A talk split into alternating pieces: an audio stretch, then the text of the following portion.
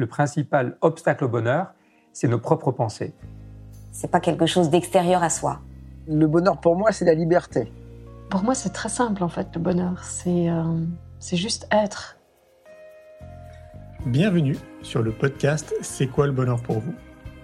Je m'appelle Julien Perron, je suis le réalisateur du film C'est quoi le bonheur pour vous? Pendant plus de 4 ans, je suis parti à travers le monde pour interviewer 1500 personnes autour de cette question fondamentale. À travers ce podcast, on parlera bien-être, développement personnel et médecine douce. Je vous souhaite un merveilleux voyage sur la route de la connaissance de soi.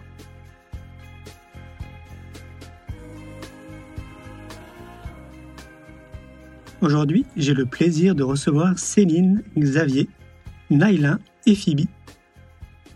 Depuis plus de dix ans, ils sont nomades sur les routes du monde à vélo. Ils ont parcouru 78 000 km sur quatre continents, de la Chine à l'Alaska, de la Syrie à la Nouvelle-Zélande. Leurs deux filles sont nées en chemin. Naila a appris à marcher face au temple d'Angkor. Phoebe a fait ses premiers pas dans une yourte en Mongolie. Dans un mouvement de spirale, cette famille explore actuellement les grands espaces du Nord à vélo. Je vous souhaite une belle écoute. Bonsoir Céline, enfin bonjour Céline, au Canada. Oui, salut Julien. tu vas bien? Je vais bien, je vais bien et toi?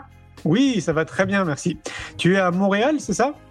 Euh, Non, je suis au lac Saint-Jean, euh, donc dans le Québec, oui, mais euh, un peu plus au nord, juste à côté d'un lac qui est complètement gelé actuellement. Oui, parce qu'il doit faire quoi là Dans les moins 10, moins 20, moins 30 euh, bah, Là, on a une petite vague de chaleur qui passe, donc euh, il, fait il fait au-dessus de zéro. Euh, c'est la première fois depuis un petit moment, donc on est tout content. Ok, cool. Bah écoute, je, suis ravi de, te recevoir. Bon, il y a, ton mari qui est pas très loin aussi avec tes enfants. alors, bah, comme je le disais au tout début, c'est quelque chose qui me parle beaucoup parce que du coup, je, bah, je suis à Routard hein, depuis quelques années, donc c'est un peu euh, un objectif, je pense, euh, très fortement à un moment donné de vivre ce que vous êtes en train de vivre, donc de faire un petit tour du monde. Donc pour moi, c'est euh, aussi à titre personnel, je trouve ça génial de pouvoir discuter avec vous. Alors Céline, je vais te laisser te présenter brièvement, peut-être pour nous expliquer un petit peu bah, qui tu es avec Xavier, avec tes enfants, et puis bah, je te laisse la parole. D'accord. Alors, bah, je vais vous présenter d'abord qui on est. Donc, moi, je m'appelle Céline. Xavier, euh, c'est mon partenaire. Et puis, euh, Naila a 7 ans et Phoebe a 3 ans. Et puis, ça fait 10 ans qu'on est sur les routes du monde. Euh, et finalement, maintenant, on a roulé 78 000 kilomètres sur quatre continents. Alors, bah, c'est vrai que en plus, bah, deux filles sont nées en cours de route. Et pour la, pour peut-être la petite histoire, j'ai aussi allaité pendant pendant six ans. Donc, J'aurais jamais pu l'imaginer quand on est parti de la Suisse en 2010. Euh, mais finalement, Naila, qui a 7 ans aujourd'hui, elle a roulé avec nous sur plus de 40 000 kilomètres. Et puis Phoebe, elle a voyagé déjà dans 11 pays et principalement euh, dans les grands espaces du Nord, donc des endroits, euh, dans des recoins du monde euh, plutôt sauvages et inhabités. Et puis, et puis, bah voilà, moi j'ai envie de commencer un petit peu en, en partant directement dans l'aventure. Alors, je vais vous emmener en Himalaya dans un endroit où il y a vraiment euh, bah, les gigantesques sommets de l'Himalaya, les hautes cimes, ces hautes cimes, euh, un peu euh, mystérieuses et magiques. Et, c'est là-bas, dans le, silence vibrant et dans le souffle du vent, que j'ai eu l'intuition que j'étais enceinte de Naïla. Alors à ce moment-là, on était en train de, marcher, donc on faisait un trek dans l'Himalaya, et j'ai attendu j'ai attendu le bon moment. Et finalement, le bon moment, c'était quand j'étais à 5500 mètres d'altitude face au mont Everest. Et c'est là que j'ai dit à Xavier qu'il allait être papa. en fait, c'est rigolo parce que j'ai appris un petit peu plus tard, euh, quelques semaines plus tard, que euh, l'Himalaya, euh, c'est aussi pour les peuples natifs tibétains, c'est Cholomunga qui veut dire la, la déesse de l'univers. la terre-mère des vents. Et finalement, donc j'avais ressenti cette énergie féminine de, de l'Everest. Et c'est vraiment ça pour les peuples natifs. Donc c'est aussi ça notre vie finalement. C'est la, la magie de notre vie, c'est qu'on est, on explore la terre et on est tout le temps ensemble, mais aussi on est, on est guidé par les synchronicités. J'ai vu que tu avais envoyé un message sur les synchronicités. Bah, c'est vrai que les synchronicités font aussi euh, notre voyage finalement. Euh, des kilomètres paraissent gigantesques. C'est vrai qu'on part à la découverte des cultures du monde et, et, et de notre, et des somptueux paysages de notre planète, mais surtout ces kilomètres sont aussi un reflet finalement de notre transformation intérieure. Bah oui, c'est évident. Alors là, j'ai déjà une première question qui me vient à l'esprit. Je, là, j'essaie de me mettre à la place euh, des gens pour qui peut-être ça peut leur donner envie à un moment donné, tu vois, de vivre ce type d'expérience. Euh, Qu'est-ce que vous faisiez avant de vous lancer et de partir comme ça en Himalaya? C'était quoi un peu votre vie de tous les jours? D'accord. Alors Xavier, il est, il est euh, dessinateur en bâtiment, architecte.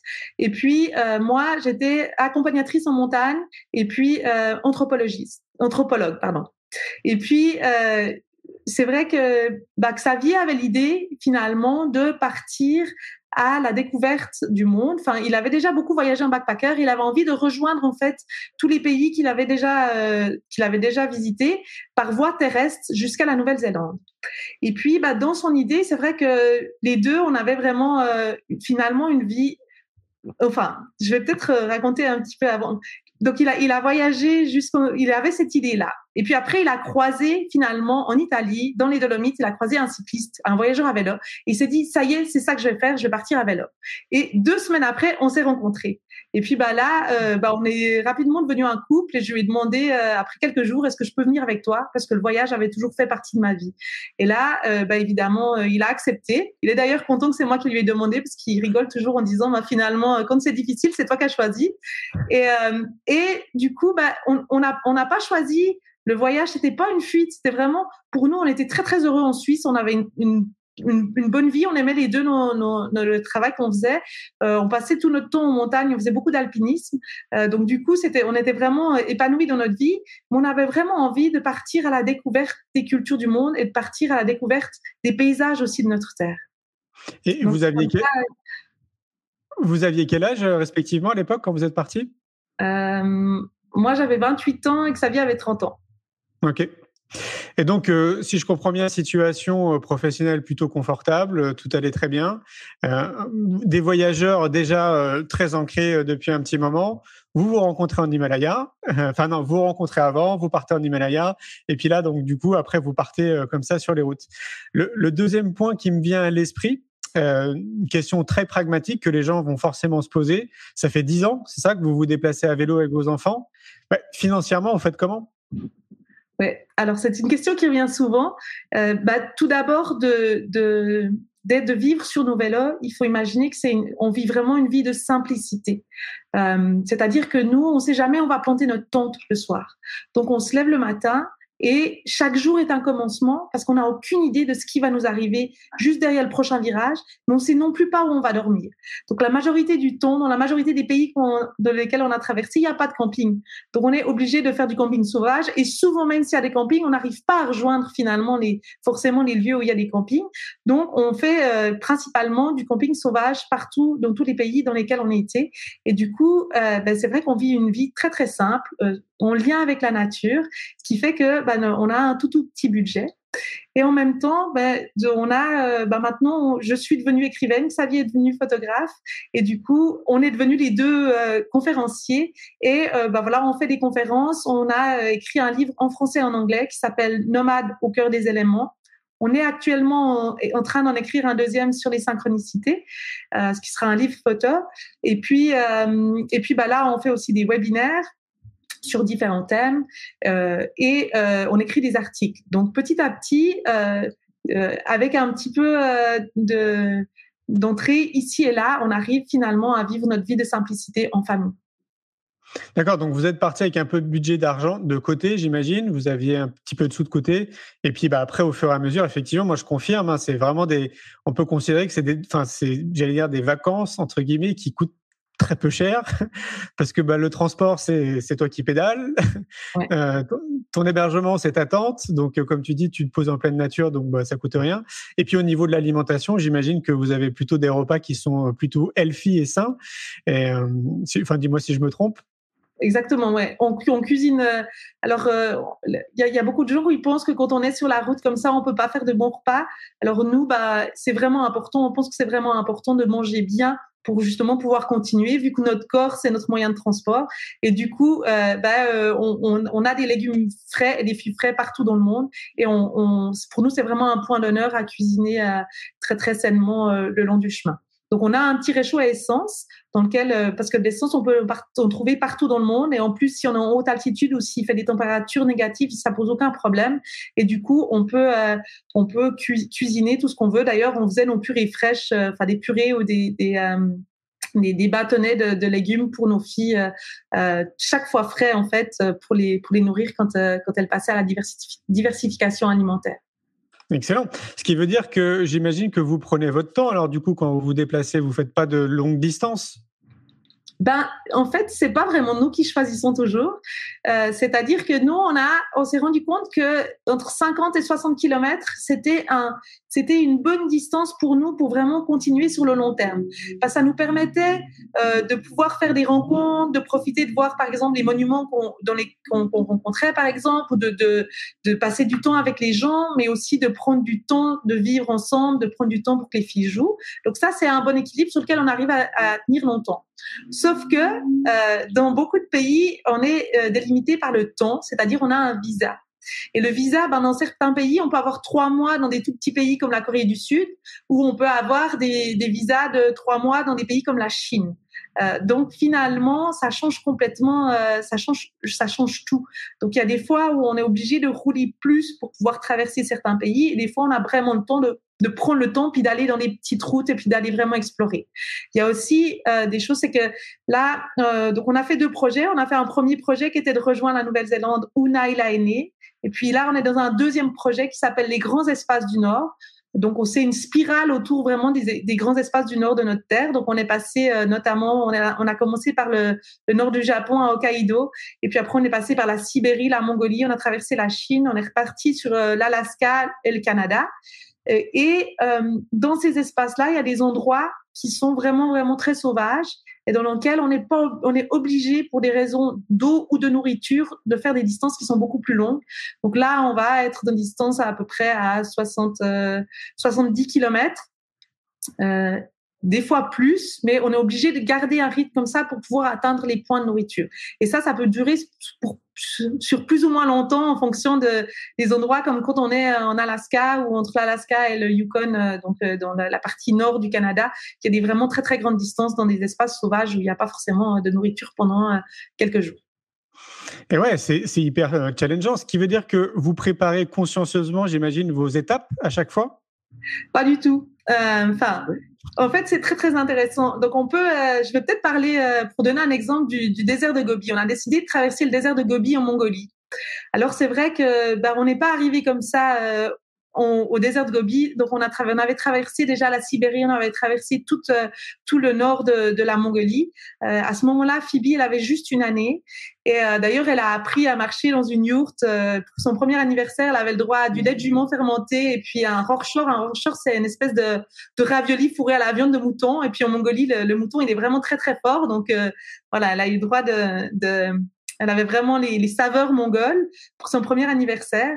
Et euh, ben, après, en fait, finalement, quand on est arrivé à, à Ulaanbaatar, pour nous, on était vraiment euh, on avait presque les larmes aux yeux parce que c'était déjà une gigantesque traversée d'avoir euh, passé à travers la Sibérie et le nord de la Mongolie pour arriver à Ulaanbaatar. Puis là, à Ulaanbaatar, on savait que ce qui nous attendait pour arriver à la Chine, c'était la traversée du désert Gobi. Donc, c'est le, désert le plus froid au monde. Et du coup, on avait vraiment, on a dû vraiment se renseigner sur les, sur les aspects factuels. Donc, c'est-à-dire les vents, les vents dominants, euh, les points d'eau. On avait réussi à trouver aussi une ancienne carte soviétique qui nous permettait d'avoir des anciens puits au cas où on avait besoin de l'eau. Euh, on a euh, regardé euh, bah, les températures qu'ils pouvaient faire à cette, époque de l'année. On savait, enfin voilà, on, savait où étaient les villes. On avait comme ça les informations.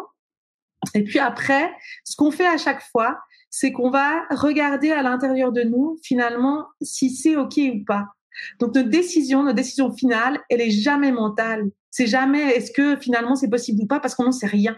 Mais c'est est-ce que à l'intérieur de moi, je sens que c'est OK d'essayer? Et puis c'est toujours d'essayer parce qu'on sait jamais en fait l'issue. Et avec Xavier et moi, bah on est les deux à se poser la question, à aller vraiment regarder à l'intérieur de nous. Et s'il y a un des deux qui dit non, et eh ben et ben c'est non. Voilà, c'est pas grave. Euh, mais là, en l'occurrence, c'était oui. Donc du coup, on est parti euh, traverser le désert de Gobi avec nos deux filles et c'était une expérience absolument euh, incroyable de plonger dans le désert. C'est vraiment quand on plonge comme ça dans un désert aussi un, puissant que le désert de Gobi, euh, plus on avance, plus euh, finalement on est obligé de, on, se retrouve mis à nu un peu comme le paysage, donc on se retrouve à enlever un peu les couches de protection, de colère, de peur pour pour vraiment arriver, finalement on devient vraiment nu comme la terre. Et c'est là qu'on fait vraiment tout d'un coup, il y a eu certains moments où on faisait vraiment partie de la terre. On avait l'impression que chaque repli de la terre faisait aussi partie de nous. Donc on vit vraiment une sensation d'unité qui est assez extraordinaire. Et, euh, et c'est aussi à ce moment-là qu'on a, par exemple, trouvé, euh, il y avait un site sacré qui a un vortex énergétique au milieu du désert et qu'on a pu, euh, sur lequel on a pu aller, on a, pu aller. En fait, c'est là où les Mongols vont se ressourcer aux énergies féminines de la terre, donc certains Mongols nomades, et on a pu eu l'occasion d'expérimenter ça. Et puis, bah, c'est vrai qu'on pourrait croire que pour les filles, c'est quelque chose de, de, très très dur d'être dans un désert. Et finalement, bah, c'était extraordinaire parce que bah oui, euh, c'était dur. Il y a eu euh, des orages au début. Il y a eu des orages, des, des orages d'une violence extraordinaire. Ensuite, euh, il y a eu des, des, vents qui étaient vraiment à nouveau très très violents. On a expérimenté le froid à la fin. il y a eu des températures. C'était tout le temps négatif. Et puis, à un moment donné, euh, bah, on se disait, bah voilà, euh, Phoebe en plus, elle se prend des, ils ont toujours des épines dans les pieds parce qu'il y a des, y a des énormes épines euh, dans le désert de Gobi. Mais elles arrivaient toujours à jouer finalement avec ce qu'il y avait. Alors, je pense qu'elles elles avaient besoin d'eau, donc elles imaginaient des piscines imaginaires pour les petits insectes. Et puis, euh, mais surtout, ce qui nous a émerveillés, c'est qu'une fois qu'on est sorti du désert de Gobi, Naila, pendant des mois, elle nous a dit quand est-ce qu'on y retourne? Comme si elles avaient finalement touché la magie invisible du désert. Et c'était vraiment euh, extraordinaire de, de voir ça c'est impressionnant parce que pour une personne qui est extérieure, tu vois, quand on t'écoute et qu'on se dit qu'il a peut-être dû faire jusqu'à moins 30, moins 40 degrés parfois, peut-être avec des conditions euh, météorologiques euh, extrêmement fortes. Enfin, en tout cas, une, on va dire d'un point de vue climatique, c'est quand même très rude, quoi, de, de traverser ce, ce désert. D'un point de vue extérieur, pour les gens qui seraient peut-être pas des backpackers ou des voyageurs des aventuriers, ça peut paraître fou. Et, et toi, tu es en train de dire en fait que finalement, ça serait un peu accessible à tout le monde? Euh, alors, je vais déjà remettre les choses en place. Il faisait pas moins 30, entre moins 30 et moins 40 parce qu'on n'était pas en hiver. Ça, c'est vraiment pendant l'hiver. Donc, nous, on était à la fin de l'été, au début de l'automne. Donc, on a eu des températures négatives qui sont arrivées au, proche des moins 10 degrés pendant la nuit. Ça restait peut-être négative euh, aussi la, journée, mais euh, on n'était pas dans des températures extrêmes. Euh, et l'autre chose que moi, j'ai envie de dire, c'est pas que c'est forcément accessible à tout le monde, mais que chacun peut vivre ses rêves on peut tous aller vivre nos rêves, qu'il n'y a pas de limite finalement à la vie qu'on peut imaginer en tant que famille. Par contre, effectivement, ben, c'est important, comme vous l'avez vu, nous, on s'est renseigné d'abord factuellement sur les faits. Ensuite, on était sentir à l'intérieur de nous si c'était possible. Mais surtout, il faut dire aussi qu'on avait euh, six ans, euh, sept ans de voyage à vélo derrière nous. Donc, c'était une expérience finalement. On était aussi prêts physiquement, mentalement, les filles, ça faisait des années, Naïla, ça faisait déjà des années qu'elle était sur son vélo, donc elle comprenait, elle savait comment faire. Euh, au niveau aussi du camping, euh, justement, par tous les temps, elles sont complètement drillées, elles savent ce qu'il faut faire, elles savent ce qu'il faut faire en cas d'orage, elles savent ce qu'il faut faire en cas de tempête. Donc il faut, je pense que de partir comme ça, d'arriver euh, à Lombator puis partir dans le désert de Gobi avec des enfants, c'est peut-être pas forcément une bonne idée. Il y a peut-être une préparation à faire avant. Il y a peut-être des endroits aussi qui sont peut-être plus sympas à aller explorer avec des enfants pour se préparer tous ensemble en tant que famille. Parce qu'il faut bien dire que nous, pour devenir nomade, il nous a fallu peut-être en tout cas, je dirais trois mois pour vraiment commencer à entrer dans quelque chose où on n'a pas peur de l'inconnu. Parce qu'il faut imaginer que quand moi je suis partie de la Suisse, on a traversé les Alpes, euh, les Alpes suisses. Donc on a six jours intenses de traverser les Alpes. Il pleuvait tout le temps en plus. Et là, à un moment donné, j'ai craqué. j'ai dit à Xavier, mais on a dit à tous nos copains qu'on partait pour trois ans pour rejoindre la Nouvelle-Zélande. Et puis là, euh, on est six jours et puis euh, j'en peux plus quoi. Je sais pas, je sais même pas si je vais y arriver. Et je crois que j'avais juste besoin de le dire parce que finalement, eh ben, on était en train de se projeter sur la Nouvelle-Zélande. On imaginait déjà arriver en Nouvelle-Zélande, on imaginait traverser l'Himalaya, on imaginait euh, traverser les déserts qui nous attendaient. Et puis en fait, c'est pas possible parce que comme on est en fait, on vit tout le temps dans l'inconnu, comme on ne sait pas ce qui va se passer. Bah, c'est comme si l'esprit avait besoin de se rassurer pour mettre des choses qu'il connaissait. Mais en fait, on a appris à vivre cet inconnu et puis à simplement faire confiance en la vie. Et ça, c'est un processus qui est assez long. Euh, moi, j'avais aussi beaucoup de peur par rapport à l'eau, donc c'est un processus à apprendre à, vraiment à se rendre compte petit à petit qu'on peut faire confiance parce que finalement, on trouve toujours un endroit où dormir. Pas toujours quand on veut, mais on trouve toujours un endroit où dormir. Et du coup, euh, bah, il y a tout un processus qui se met en route. Et moi, je dirais qu'on s'est senti nomade réellement après à peu près une année et demie sur la route. Donc, ça prend du temps. Ça prend du temps de passer de, d'une vie sédentaire à une vie nomade dans laquelle on vit vraiment l'instant présent. Est-ce que du coup, ça, vous a amené aussi à vous déconditionner au fur et à mesure de, bah, de ce conditionnement sociétal? Ça revient à peu près à dire à ça? Euh, oui, bah, c'est très très intéressant en fait le conditionnement sociétal. Non seulement je pense qu'on sait un, on, partie déconditionné, mais en plus on arrive à sentir des fois ces conditionnements. Alors je m'explique. En fait, on, est, on, pense que chaque fois qu'il y a une frontière, bah, c'est une ligne qui a été euh, simplement dessinée euh, par les humains sur la Terre. En fait, pas du tout. Chaque fois qu'on va passer une frontière, c'est vraiment très très intéressant parce que nous, on va sentir. Alors c'est vraiment des instants très très courts et c'est souvent uniquement au passage qu'on s'en rend compte, mais on va sortir d'un moule parce qu'en fait, il y a euh, un espèce d'inconscient collectif qui rejoint euh, un peu tout le peuple, toute la population, qui rejoint euh, vraiment comment les gens fonctionnent. Et on, on vit dans cet inconscient collectif, donc on va plonger gentiment dedans. Donc quand on plonge, on s'en rend pas forcément compte. Mais quand on ressort, tout d'un coup, on peut regarder derrière nous, puis on se rend compte là, ah mais c'était ça. Et puis là, on a oh, une seconde pour plonger dans un autre pays, puis on rentre dans une autre énergie avec un autre inconscient collectif. Et c'est vraiment très intéressant parce que finalement, ça nous, euh, ben, ben, ça, ça, ça vraiment, ça montre des manières de fonctionner qui sont vraiment au niveau collectif. C'est clair. Est-ce qu'on peut considérer aussi que du coup, euh, en étant nomade comme ça, moi, c'est ce qui me plaît beaucoup d'ailleurs dans ces voyages, c'est que je me ressens euh, vraiment dans la vie, je me ressens connecté avec euh, les éléments, avec la nature, avec la vie en fait, hein, tout simplement. C'est vraiment moi ce qui me ce qui me porte. Et souvent, je fais la réflexion, je me dis, mais en fait, c'est ça la vie. Est-ce qu'on peut considérer que du coup, ça vous amène aussi à être beaucoup plus connecté euh, à, la vie, quoi, tu vois, à la nature. Euh, peut-être, alors d'une manière un peu imagée, comme, comme on pouvait l'être avant, avant qu'on crée toute cette société, quand l'homme était en pleine nature. Tu vois ce que je veux dire?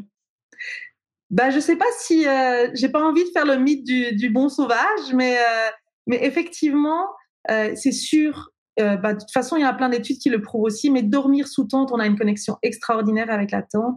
Je pense qu'il y y a plein de bienfaits qui fait qu'on est tout le temps dans, la nature. Mais au-delà de ça, moi, je dirais qu'il y a une réelle connexion qui se fait avec la nature et puis qu'il y a vraiment le corps qui peut se poser dans l'incarnation et puis vraiment être en lien avec la terre. Et du coup, euh, effectivement, le fait que on soit obligé de vivre le moment présent, le fait qu'on soit toujours dans l'inconnu, le fait que euh, finalement on est obligé de faire confiance à notre instinct parce que c'est finalement bah, pour pouvoir prendre nos filles partout sur les routes du monde et pouvoir dormir avec elles sous tente. Eh ben, on, est, on a été obligé finalement. Moi, j'avais fait euh, plein de recherches en développement personnel finalement, et euh, bah, il y a des belles phrases, il y, y, y, a des belles choses, c'est magnifique. Je les connaissais, mais j'ai dû les mettre en pratique. Alors, quand on dit la sécurité vient de l'intérieur, bah, quand on est dans une maison avec euh, avec euh, avec un chauffage et puis qu'on a notre sécurité, euh, qu'on peut chaque fois revenir dans notre sécurité qui est notre maison, et ben c'est pas la même chose que quand on est sur les routes du monde. Donc finalement, toutes ces belles phrases, on a dû les mettre en pratique. Et puis de les mettre en pratique, on s'est rendu compte que finalement, la chose qui nous permettait d'être en équilibre, c'était notre intuition. C'est elle qui nous permettait de trouver les bons endroits pour pouvoir dormir, d'être en connexion avec les bonnes personnes. Mais en même temps, ce qu'on a décidé, et, je trouve que c'est vraiment, euh, j'ai envie de le dire parce que je trouve que c'est vraiment important. Quand on est parti de la Suisse, on a un peu dessiné la ligne qui, on voulait euh, définir la ligne qui allait nous, nous, nous guider. Alors, on n'a pas pris le temps de regarder euh, des informations par rapport au pays qu'on allait traverser parce qu'on voulait entrer comme des pages blanches dans les pays. Notre itinéraire, on le savait pas vraiment, on voulait se laisser porter par le vent. Par contre, ce qu'on a décidé, c'est qu'on voulait, par exemple, faire confiance aux gens. Ça faisait partie des lignes. Et du coup, on, a, on laisse nos vélos complètement chargés avec tout notre matériel devant une petite échoppe, euh, sur le parking d'un gigantesque supermarché, en pleine rue, pendant une ou deux heures, le temps de faire ce qu'on a à faire. Et on les a jamais cadenassés nos vélos et on a toujours, il n'y a, a, jamais personne qui nous a rien volé. Et d'ailleurs, même au Bangladesh, on était donc euh, le Bangladesh, c'est considéré comme un des pays les plus pauvres en Asie. Je sais pas si tu as déjà été, mais c'est vraiment, euh, mm. il y a une, c'est une fourmilière humaine, c'est des vortex d'animation comme ça. Et donc Dhaka, la capitale, ça bouge vraiment dans tous les sens. Il y a des bouchons partout. Il faut imaginer vraiment une foule, ça fourmille dans tous les sens. Et là, on a perdu quelque chose qui était mal fixé sur notre vélo. Et eh ben, il y a quelqu'un qui a réussi à l'attraper, le prendre et nous le ramener malgré les obstacles vivants pour aller nous retrouver et nous le donner. Et donc finalement, c'est vraiment, euh, c'est vraiment ça qu'on a envie de dire aussi. On, on envoie au monde, euh, on reçoit finalement ce qu'on envoie au monde.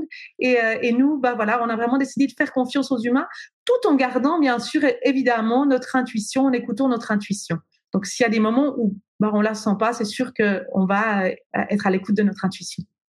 Pour moi, c'est une, une, notion qui est fondamentale d'écouter son intuition et, et, je le répète très souvent pendant, pendant les lives et, j'insiste d'ailleurs sur le fait que ce serait tellement chouette si on pouvait accompagner les enfants le plus tôt possible, tu vois, à semer cette petite graine, à leur faire comprendre ce que c'est ce petit canal intuitif et à l'écouter le plus tôt possible. Je crois qu'on leur ferait un beau cadeau parce que j'ai vraiment le sentiment que c'est notre meilleur guide euh, dans la vie de tous les jours. Bah, en fait, euh, moi, je pense que les, les enfants l'ont vraiment tout le temps ce canal intuitif. C'est nous qui avons oublié de l'utiliser, ce canal, ce canal intuitif. Et en fait, euh, bah, je vais peut-être raconter une, expérience que ce que j'ai eue euh, pour euh, pour en lien avec la, la, grossesse et la naissance de Naila et de Phoebe. C'est-à-dire qu'on a fait une méthode qui s'appelle la communication connectée, ou je ne sais pas si tu au courant, la communication connectée ou la parole au bébé. Donc, on, on va se connecter finalement au bébé, qu'il soit in utero ou après, euh, bah, qu'il soit bébé, ou même maintenant, ou même maintenant avec nous, parce que finalement c'est une méthode qui marche tout le temps pour se connecter soit à soi ou bien soit à quelqu'un d'autre. Alors moi, j'utilise plus la méthode euh, comme elle est, euh, elle est, elle est dessinée par donc c'est Brigitte Denis et puis Hélène Guérin et Frédéric Laloux. j'ai fait ma propre, finalement, j'utilise mes propres intuitions et mes propres canaux. mais on a, on pouvait communiquer avec Naïla euh, si on veut par télépathie ou par euh, le test euh, de la kinésiologie, donc le test musculaire de la kinésiologie. Et ce qui s'est passé, ce qu'on s'est rendu compte d'absolument incroyable, c'est que ben, nos filles, elles étaient complètement conscientes de tout ce qui se jouait autour d'elles et en elles et même en nous des fois. Donc elles venaient de miroir de ce que nous on était en train de vibrer. Et euh, il y a eu des fois où Naïla, elle a eu fait euh, des crises de, pleurs. Alors, quand, quand les enfants pleurent comme ça, on a toujours l'impression qu'il y a quelque chose qui va pas. Alors, on se dit, bah, on les prend dans nos bras, puis on a envie de les faire arrêter, puis on s'inquiète s'ils n'ont pas quelque chose de physique, etc. Puis là, une fois, je me suis connectée à elle, et puis je dis, bon, qu'est-ce qui se passe? Et à ce moment-là, j'attendais qu'elle me dise que quelque chose n'allait pas. Elle m'a dit, je t'aime. Et au moment où j'ai reçu l'information en moi, au moment, tu sais, où j'ai eu ce frisson qui m'a monté tout le long du corps, Naïla a arrêté de pleurer. C'était fini. Et il y a plein de, de, moments comme ça où, au moment où on a reçu l'information qu'elle voulait nous donner, qui était par un autre biais, qui était par un biais euh, énergétique, télépathique, eh ben, l'échange changeait, mais tellement instantanément. Tu sais, quand on a des intuitions, souvent, pour qu'on puisse les vérifier, il faut un petit moment dans le temps. Puis on se dit, ah oui, en fait, cette intuition, j'avais raison. Mais là, c'était, c'était épatant parce que c'était instantané dans le temps. Et, euh, et du coup, c'est quelque chose qu'on utilise encore maintenant et dans lequel euh, Naila et Phoebe, ben, elles apprennent aussi du coup à justement utiliser ce canal, à, le, à, le, à vraiment être tout le temps dans ce canal pour aller chercher qu'est-ce qui les habite. Parce que pour pouvoir euh, j'aime bien rigoler, mais en fait, pour pouvoir vivre comme ça sur les routes du monde euh, tout le temps, les quatre ensemble, eh ben, ça n'a pas toujours été facile. Et puis, bah, c'est vrai que je pense que ce qui fait que notre couple est si solide, c'est qu'on on était, on est dans une un petit espace, on est sous notre tente. Et finalement, Xavier, il a les sacs de couchage, moi j'ai la tente, lui il a le réchaud, moi j'ai la nourriture. Donc à la fin de la journée, on est obligé de se retrouver, on est obligé de se retrouver dans ce petit espace. Donc on n'a pas, on est obligé de communiquer. Il n'y a pas d'échappatoire. Et du coup, on a vraiment dû apprendre parce que évidemment, comme on était tout le temps ensemble, c'est toujours lui qui amenait la dernière goutte. Tu sais, qui mettait la dernière goutte dans le vase pour qu'on explose. Mais finalement, on a dû se rendre compte que souvent on explosait pas à cause de l'autre, mais parce qu'il y avait quelque chose à l'intérieur de nous qui n'était pas euh, euh, rempli, un besoin qui n'était pas rempli. Donc, on a dû vraiment apprendre à se poser, à être à l'écoute de ceux qui nous habitent, des émotions qui nous habitent, pour pouvoir après poser nos besoins. Finalement, quels sont nos besoins? Et on s'est rendu compte que quand on arrivait à exprimer nos besoins, c'était pas si grave s'ils n'étaient pas assouvis. La, partie la plus importante, c'était la reconnaissance de ce qu'on avait besoin.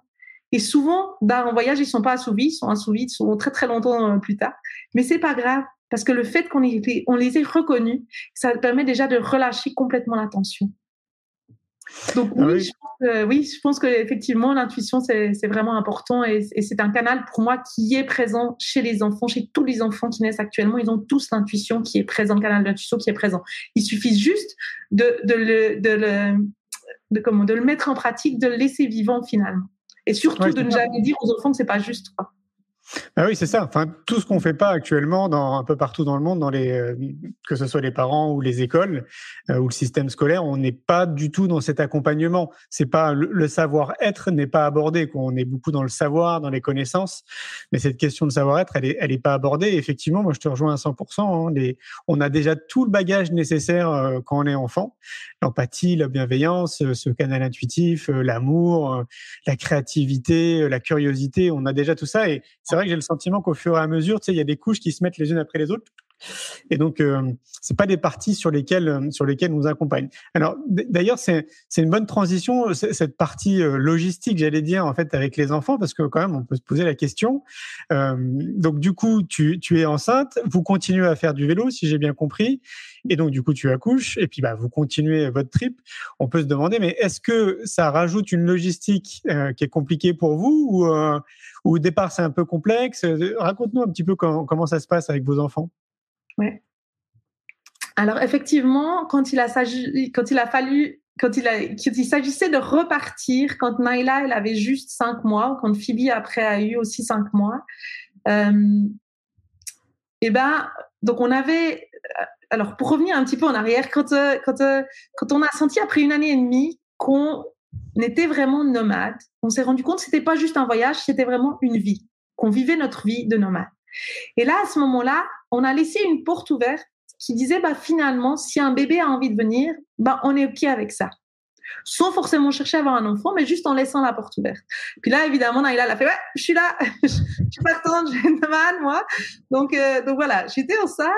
Et puis, bah, et bah, voilà, il y a eu tout un travail de ma part euh, pour justement accueillir ça. On a, on a vraiment, euh, bah, justement, avec la communication connectée, on a vraiment travaillé aussi avec le bébé in utero et tout un passage comme ça de grossesse. On a aussi appris, il faut imaginer que moi, j'étais enceinte et puis que dans chaque pays du monde, j'allais faire mes contrôles dans, dans j'ai été en, en Népal, en Bangladesh, euh, en Inde, euh, en, Malaisie. Donc du coup, euh, j'étais responsable de mon suivi de grossesse. Et ce qui est extraordinaire, c'est qu'en fait, je me suis rendu compte déjà que bah, il y avait plein de choses qu'on était obligé de faire dans chaque pays, mais que c'était pas la même chose. Donc finalement, que ben, ce qui était nécessaire dans un pays, obligatoire dans un, dans un pays, n'était pas forcément dans l'autre. Donc je me suis rendu compte qu'il y avait des choses qui étaient bah, je me suis rendu compte qu'il y avait des il y avait des choses qui étaient primordiales puis il y avait des alternatives ou primordiales en tout cas pour le du, côté de, de, la médecine mais ce qui m'a ce que ça m'a appris c'est que finalement je pouvais me positionner là-dedans vu que j'avais personne qui me disait quoi faire eh ben j'ai dû me renseigner puis j'ai dû me positionner puis du coup surtout j'ai dû j'ai été à l'écoute de mes intuitions pour savoir ce qui était juste ou non pour moi et pour mon bébé et quand on passe par cette période-là, bah déjà, c'est beaucoup plus facile après quand on a notre enfant parce qu'on est de nouveau dans une, une étape où on va chercher l'information qu'on a besoin et on se positionne par rapport à nous, par rapport à notre famille, par rapport à qui est notre bébé. Et là, quand euh, évidemment on allait reprendre la route, euh, bah, c'était, euh, euh, bah, il faut imaginer, mais comment on va faire pour s'occuper des besoins de notre enfant, l'allaitement, les, les, besoins, les nécessités de la route, les changements de, de temps et de température et de climat, euh, les différences culturelles, euh, le fait qu'on savait jamais où on allait planter notre tente, donc plonger complètement dans l'inconnu. Donc il y avait tellement d'inconnus qu'à un moment donné, on se disait mais comment on va faire quoi Et le problème, c'est qu'il y avait aucune il y avait aucune réponse nulle part parce qu'on connaissait personne qui était parti avec un bébé de cinq mois déjà. Et puis en plus, bah, même s'ils nous auraient donné les réponses, c'est pas sûr que c'était les nôtres.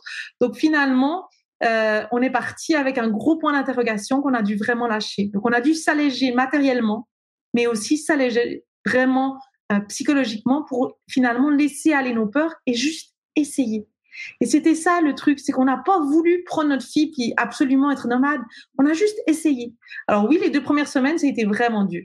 Euh, mais euh, il bah déjà émotionnellement surtout pour moi parce que bah y avait des vagues de de toutes sortes de choses et puis à un moment donné il y a quelque chose en moi qui s'est posé et puis je me suis dit bah c'est ok on va pouvoir aller pas par pas et puis ça va aller et puis effectivement pas par pas, eh ben, les choses se sont mises en place et on a trouvé notre équilibre et c'est comme ça qu'on a pu emmener nos deux filles sur les routes du monde. Hmm. Et donc du coup après c'est euh, ce que j'appelle l'école de la vie au niveau de l'éducation. bah oui exactement c'est l'école de la vie. Donc euh, donc euh, bah, Naïla et Phoebe donc on fait pour Naïla l'école à la maison l'école à la tante j'aime bien dire et mais finalement bah, tout est une excuse pour apprendre parce que bah elles sont tout le temps à l'extérieur elles sont tout le temps avec des personnes différentes, avec des cultures différentes. Euh, elles se rendent compte que certaines personnes mangent avec les doigts, d'autres avec leurs baguettes, d'autres avec euh, des une cuillère. Après, euh, elles, elles, connaissent la géographie parce qu'elles y étaient. Elles apprennent les langues parce qu'elles parlent avec les gens. Donc Naila et Phoebe sont, sont bilingues français-anglais, mais elles savent aussi quelques mots en japonais et en chinois, par exemple. Euh, elles ont après, bah, tout ce qui est euh, au niveau, bah, c'est sûr, elles vont, on va apprendre sur les monuments, donc sur l'histoire des pays. Après, on va apprendre sur, euh, enfin, finalement, tout est un prétexte pour apprendre. La dernièrement, on était dans les prairies, on a traversé les prairies canadiennes, on a vu des antilopes. On savait même pas qu'il y avait des antilopes dans les prairies. Et en fait, bah, c'était une excuse pour nous d'apprendre ensemble. Et c'est ça qui est génial, c'est parce que nous, on n'est pas du coup le professeur, on apprend au même titre qu'elle. Il y a plein de choses qu'on ne sait pas. Donc du coup, on va regarder ensemble, on va apprendre ensemble. Et puis du coup, ça nous amène à, plein d'apprentissages qui sont vraiment liés sur leurs intérêts à elles. Et euh, nous, ce qu'on s'est rendu compte surtout, c'est qu'elles avaient vraiment une notion d'interconnectivité avec la nature. Elles remercient les, les arbres chaque fois qu'elles vont prendre une branche. Elles remercient l'eau qui leur apporte, euh, ben, le, lac qui leur apporte un bain ou, l'eau qui leur apporte simplement à boire. Souvent aussi filtrer notre eau dans les rivières. Euh, elles remercient euh, le soleil pour la chaleur, mais aussi euh, l'ombre de l'arbre. Donc elles sont vraiment dans une, dans une position d'émerveillement et de gratitude. Et peut-être aussi quelque chose qui nous impressionne à chaque fois, c'est leur capacité de résilience. C'est juste incroyable comment, des fois, ben, pour raconter une petite histoire, on était dans le Yukon, dans le Grand Nord canadien, et là, une amie nous avait invité à faire du chien de traîneau. Donc, on partait pour aller faire du chien de traîneau, mais euh, euh, ça, s'est annulé au moins 400 fois. Et une des dernières fois où ça s'est annulé, on était parti, on était prêts, là, tout était bon. Et il y avait eu une tempête pendant la nuit, la route était complètement barrée, c'était impossible de passer. Et là, nous, on était vraiment déçus avec Xavier, on était un peu là, bon, ben, c'est vraiment, euh, cette fois, il faisait grand beau, c'était vraiment bien. Et là, Naïla, elle a dit, bah, c'est pas grave, on va aller jouer. Je me souviens plus ce qu'elle avait dit, mais et c'était elle qui nous a dit, mais c'est pas grave, on va aller faire ça. Et complètement euh, dans l'acceptation que euh, des, choses qui se passent. Et je crois que c'est ça qui est merveilleux. Quelqu'un nous, nous, parlait justement qu'il voulait aller partir euh, faire un voyage en vélo. Il se demandait comment motiver les enfants. Et en fait, nos filles, on n'a pas besoin de leur donner des récompenses. Les récompenses, elles arrivent sur la route avec, avec finalement l'inconnu. Et c'est ça les plus belles récompenses, c'est de croiser une antilope qu'on ne t'imagine même pas en croiser une. C'est de, de, tomber sur un temple extraordinaire que, que tu ne savais même pas qu'il existait, ou de rencontrer une personne. Parce que finalement aussi, elles apprennent plein de concepts qui sont des concepts euh, vraiment euh, très très euh, complexes comme des religions par exemple et puis elles vont elles vont l'apprendre via une personne qui va lui montrer comment prier donc du coup, elles vont se plonger euh, dans l'expérience de la prière euh, taoïste, par exemple, et elles vont s'imprégner. C'est vraiment comme des éponges qui s'imprègnent de tout ça.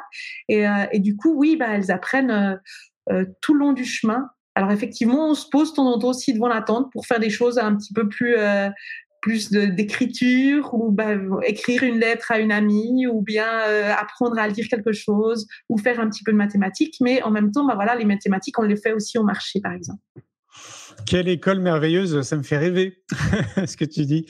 Euh, et en même temps, alors je suis en train aussi de penser à autre chose parce que je pense que les gens peuvent y penser. Euh, on peut se poser la question. Là, ils sont donc euh, elle est, c'est Phoebe hein, qui est née qui est née sur la route, c'est ça? Phoebe et Naila, les deux sont nés sur la route.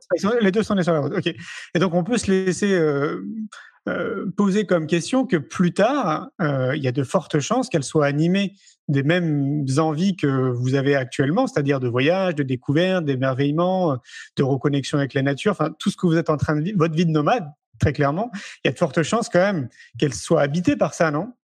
Qu'est-ce que tu en penses?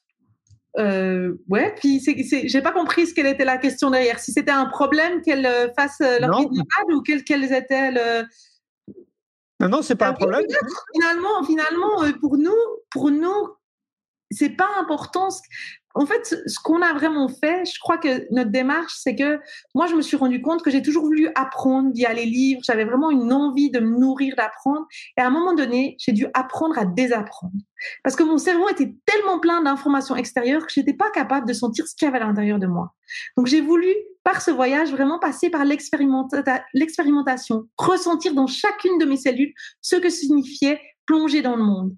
Et du coup, je pense que c'est ça qu'on a essayé d'offrir à nos filles, c'est cette liberté, pas la liberté forcément extérieure, mais la liberté intérieure, la liberté intérieure d'écouter finalement le murmure de son corps, de son cœur, d'écouter ses intuitions, de suivre sa voix. Alors si on arrive à leur offrir ça, puis qu'elles choisissent leur voix en fonction de ce qui les anime à l'intérieur, bah, on sera super content. Et puis même si, même si, elles choisissent finalement quelque chose qui est complètement à l'opposé de qui on est, de ce qu'on fait, c'est pas important pour moi. Pour moi, c'est juste on, voilà, on, on, les accompagne dans ce qu'elles ont, ce qu'elles ont envie de devenir, ce qu'elles ont envie de, de, de, comment elles ont envie de s'épanouir. Vous croisez d'autres euh, familles nomades comme vous qui sont en déplacement, que ce soit euh, à pied, en vélo euh, ou autrement? Est-ce que vous croisez d'autres nomades?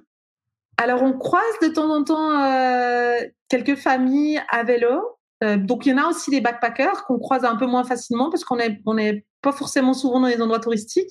Euh, mais on croise aussi des, des familles qui sont à vélo. Il y en a. souvent, les familles qu'on a rencontrées, elles sont pour un voyage de de quelques mois, d'une année, deux ans. C'est rarement au-delà. On a, je crois qu'on n'a jamais croisé au-delà de deux ans une famille qui a été nomade. Euh, mais il y, en a, il y en a, et je pense que euh, euh, il y en a pas beaucoup, mais il y a, c'est vraiment un, il y a une envie. Il y a des gens qui ont envie d'essayer de, d'emmener leurs enfants justement à vélo, de, de retourner à quelque chose de beaucoup plus simple. Oui, j'ai l'impression, et de plus en plus, hein, j'ai l'impression que plus les années passent et, euh, et plus on tend euh, dans cette direction de, de retourner un petit peu, j'allais dire, aux sources ou euh, à un mode de déplacement plus lent. Donc ça peut être la marche à pied, mais ça peut être aussi le vélo. Oui, moi je le, je le constate aussi de mon côté. Et pour vous, vous qui, donc je parle de toi et Xavier, hein, qui voyagez maintenant depuis dix ans, vous étiez déjà des voyageurs avant de, avant de partir comme ça. vous, vous voyez encore comme ça pendant des années voyager? Est-ce que ou vous vous laissez porter euh, par la vie? Alors, bah, c'est ce, qu'on euh, ce qu'on a dit, ouais, effectivement. Alors, pour nous, on a besoin, on s'est rendu compte que c'était bien d'avoir un projet. Donc là, on avait le projet Nouvelle-Zélande. Euh, donc, la Nouvelle-Zélande, c'était 50 000 kilomètres. Ça nous a, on pensait que ça nous prendrait trois ans. Finalement, ça nous a pris cinq ans. La naissance de notre, première fille est 50 000 kilomètres. Et ce qu'on s'est rendu compte, c'est que notre chemin révélait le symbole de l'infini. Donc, ces deux boucles, une, boucle autour des montagnes sacrées de l'Altaï et une boucle autour des hautes cimes de l'Himalaya. Donc ça fait euh, une sorte de figure euh, de chiffre 8 comme ça. Et bah, une fois qu'on est arrivé en Nouvelle-Zélande, bah, on s'est rendu compte que la Nouvelle-Zélande, ça avait été, euh, ça avait été un peu le but, ça, représentait toutes nos aspirations, ça représentait notre, projet, ça représentait nos envies et notre rêve. Mais finalement, on l'a un peu perdu de vue. Alors, ça nous aidait quand euh, c'était difficile, quand il y avait des moments très très durs, quand le voyage avait des intempéries qui soient intérieures ou extérieures. Euh, mais aussi, mais finalement, c'était aussi euh, donc c'était un but sans l'être. Donc des fois on allait complètement à l'opposé de la Nouvelle-Zélande, parfois on pensait qu'on n'y arriverait jamais, et puis bah finalement on y est quand même arrivé. Et du coup on s'est dit bah si on vu que c'est notre vie de nomade et qu'on va continuer, on avait besoin d'un deuxième projet pour justement aller quelque part quand ça va, quand on perd un peu la boussole, mais en même temps en sachant qu'on allait se faire vraiment guider par le vent. Et on a vraiment l'impression que maintenant, c'est les lieux qui nous appellent, plus que nous qu'on les choisit. Donc on est parti justement en spirale autour euh, des grands espaces du Nord. Et alors maintenant, on a toujours l'envie de, terminer ce projet spirale. Donc euh, on a envie encore d'aller, par exemple, en Islande ou dans le nord de l'Europe. Mais euh, donc, on a vraiment décidé que pour nous, l'important, c'était d'être en équilibre et en harmonie dans la famille. Donc, si à un moment donné, il y a l'un de, nous, donc un de nous quatre, qui n'est plus en équilibre, qui a vraiment besoin d'autre chose, qui arrive plus à se retrouver, qui a vraiment une envie de développer quelque chose d'autre, ben on a décidé qu'à ce moment-là, eh ben, qu'on changerait de vie simplement qu'on déciderait d'en créer simplement une nouvelle. Mais on ne sait pas comment elle sera. Et on ne sait pas si c'est dans six mois ou dans dix ans c'est pas important parce que justement on a un prix à vivre euh, dans l'inconnu. Par contre, bah, pour le moment, c'est vrai, on a ce projet dans les grands espaces du Nord et euh, c'est ça qui nous anime euh, pour le moment. En, t'écoutant, euh, je ressens une forme de. Euh, derrière, il y a une grande forme de spiritualité. Je ne sais pas si c'est le bon terme. En tout cas, il y a, il y a une vraie recherche, j'ai l'impression, en tout cas, une vraie connexion. Est-ce qu'on peut considérer qu'avant que vous partiez, donc tu disais que tu lisais des livres de développement personnel, euh, que tu t'intéressais à tout ça, est-ce que, est que le fait de, de voyager t'a justement davantage, et tu l'as un peu dit d'ailleurs hein, quand on discutait, reconnecté à une forme de spiritualité? Je pense que la spiritualité, j'étais déjà reconnectée avant de partir. Par contre, c'est comme je l'ai expliqué un petit peu avant, euh, j'ai dû la mettre en pratique c'est un peu comme si maintenant, c'est ça qui nous, qui nous tenait aussi en équilibre, c'est ça qui nous permettait de voyager à travers le monde et d'être en sécurité et de pouvoir faire toutes ces expériences. C'est parce qu'on est à l'écoute de nos intuitions, parce qu'on est guidé vers le bon chemin, parce qu'on est vraiment, euh, voilà, on, sent vraiment les synchronicités qui nous amènent d'un endroit à l'autre. Euh, d'ailleurs, c'est assez rigolo, on s'est retrouvé euh, dans le Yukon à passer un hiver dans le Grand Nord avec les aurores boréales parce qu'il y avait un ours à un moment donné qui nous a un peu, qui, a fait que c'était impossible pour nous d'entrer dans un camping. Et c'est comme ça qu'on a euh, rencontré la personne qui nous a permis de pouvoir passer un hiver là-bas. Donc, comme je dis, on, on se sent vraiment guidé. Et comme finalement tout est ouvert, comme chaque matin on est dans un nouveau commencement, eh ben on peut vraiment se laisser guider parce que on a finalement une ouverture pour laisser le hasard s'y mêler, si je veux bien, alors qu'il n'y a pas d'hasard pour moi, mais euh, il y a une, on a cette ouverture. Parce que euh, bah, des fois, quand on a besoin d'être au bout du monde, peut-être pour, euh, pour s'autoriser à écouter notre petite voix, ou des fois, on a, on a besoin d'être au bout du monde pour justement laisser la place dans nos vies, pour se laisser guider. des fois, ben, quand on est dans une routine, c'est plus difficile d'ouvrir les portes ou simplement de regarder que c'était des synchronicités. Ah oui, bien sûr. Ah oui, oui. Bah, d'ailleurs, tu sais, moi, c'est ce que je recommande. Je ne sais pas si euh, tu partages ce point de vue, mais j'ai le sentiment que le voyage est l'un des meilleurs outils en développement personnel.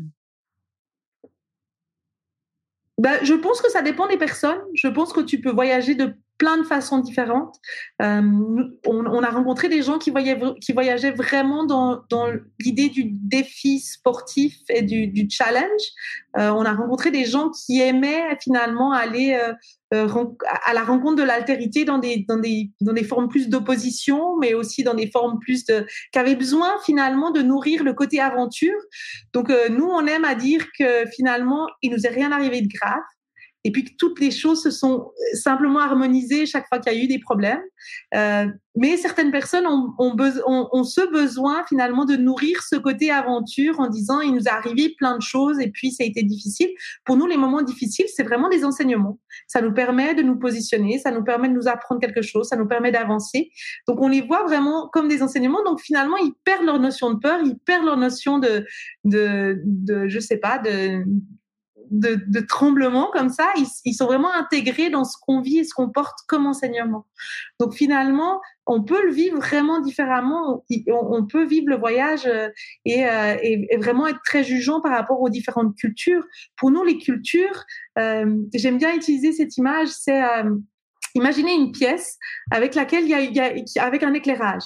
Et puis cet éclairage, il va illuminer cette pièce. Il y aura euh, bah, une chaise, des tables, un tableau qu'on va voir. Et puis quand on change de culture, bah, finalement la pièce, la réalité, elle reste toujours la même. sauf qu'on va changer l'éclairage. Donc finalement, on va voir peut-être euh, des perspectives, on va voir un autre tableau, on va voir des nouvelles, des nouveaux objets dans la pièce.